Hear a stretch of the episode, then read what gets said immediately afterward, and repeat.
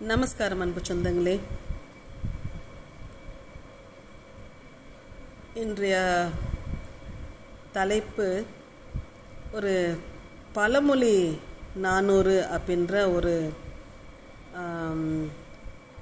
சிறப்பு பாயிரத்தையும் கடவுள் வணக்கத்தையும் சேர்த்து நாளடியால் அமைந்த இந்த நானூற்று ஒரு பாடல்களை கொண்ட ஒரு நீதி நூலான இந்த பழமொழி நானூறு என்பது.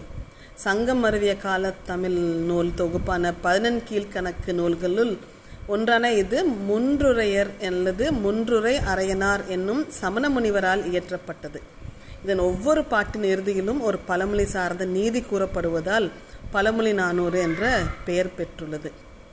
இந்த பழமொழி நானூறு அப்படின்றது சங்கம் மருவிய கால தமிழ் நூல் தொகுப்பான இந்த தமிழ் கீழ்கணக்கு நூல்கள் ஒன்று ஒன்றுதான் இது.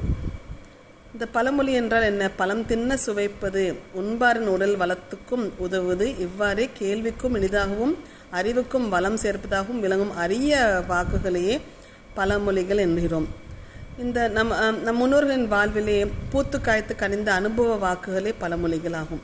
இந்த வாக்குகளை உளங்கொண்டு நடத்தைகளை ஒழுங்குபடுத்தி கொள்ளும்போது அப்படி கொள்பவரின் வாழ்வு வளமாகின்றது. பழமொழிகளை கற்கும்போது நினைவிற்கொள்ள வேண்டிய ஒரு உண்மை இதுவாகும்.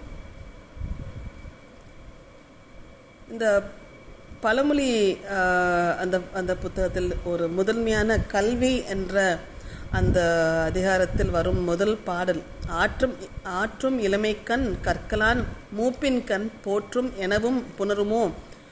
ஆற்றச் சுரம் போக்கி உல்கு கொண்டார் இல்லையே இல்லை. மரம் போக்கி கூலி கொண்டார் அப்படின்ட்டு சொல்லியிருக்காங்க மிகவும் ஒரு வழியை கடக்க விட்டு தீர்வை பொருள் அடைபவர்கள் இல்லை. ஓடத்தை செலுத்தி நிறுத்திய பின் கூலியை பெறுபவர்களும் இல்லை. அதே போல கல்வியை கற்றற்குரிய இளமையில் கல்லாதவன் முதுமையின் கண் கற்று வல்லவனாவான் எனவும் புணருமோ என்று சொல்லுதலும் கூடுமோ? இல்லை இல்லையா? அதுக்கு கருத்து என்னன்னா கற்றற்குரிய இளமை பருவம் கழிவதற்கு முன்னே கல்வி கற்க வேண்டும் என்பதுதான்.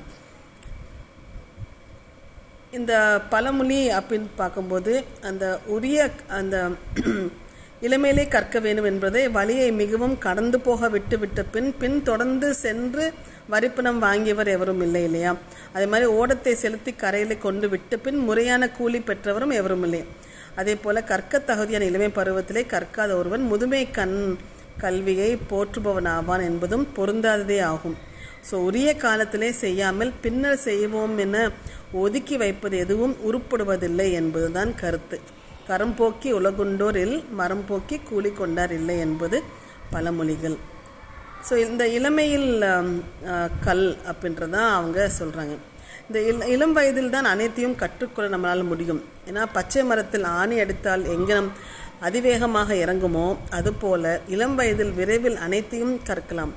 மனமானது எதனையும் உள்வாங்கிக் கொள்ளும் பக்குவம் வாய்ந்தது இளமை காலம்தான். இதனை கருத்தில் கொண்டுதான் நம் முன்னோர்கள் இளமையில் கல் அப்படின்ற ஆத்திச்சுடி நீதி கதையில் சொல்றாங்க. இளமையில் கற்கும் கல்வி அடிப்படையானது. இளமையில் கற்பது அனைத்திலும் அஸ்திவாரம் போன்றதாகும். அதனால்தான் நமது அரசும் உலகில் உள்ள ஏனைய அரசுகளும் தொடக்க நிலை கல்விக்கு முக்கியத்துவம் அளித்து கட்டாய கல்வியினை சட்டமாக்கியுள்ளன என்பது நோக்கத்தக்கது. ஸோ இந்த இளமை காலத்தில் கடினமாக உழைத்தால்தான் வாழ்வில் என்றும் உன்னத நிலையை அடையலாம் என்று சொல்லி உங்களிடம் விடைபெறுவது உங்கள் மீனராஜா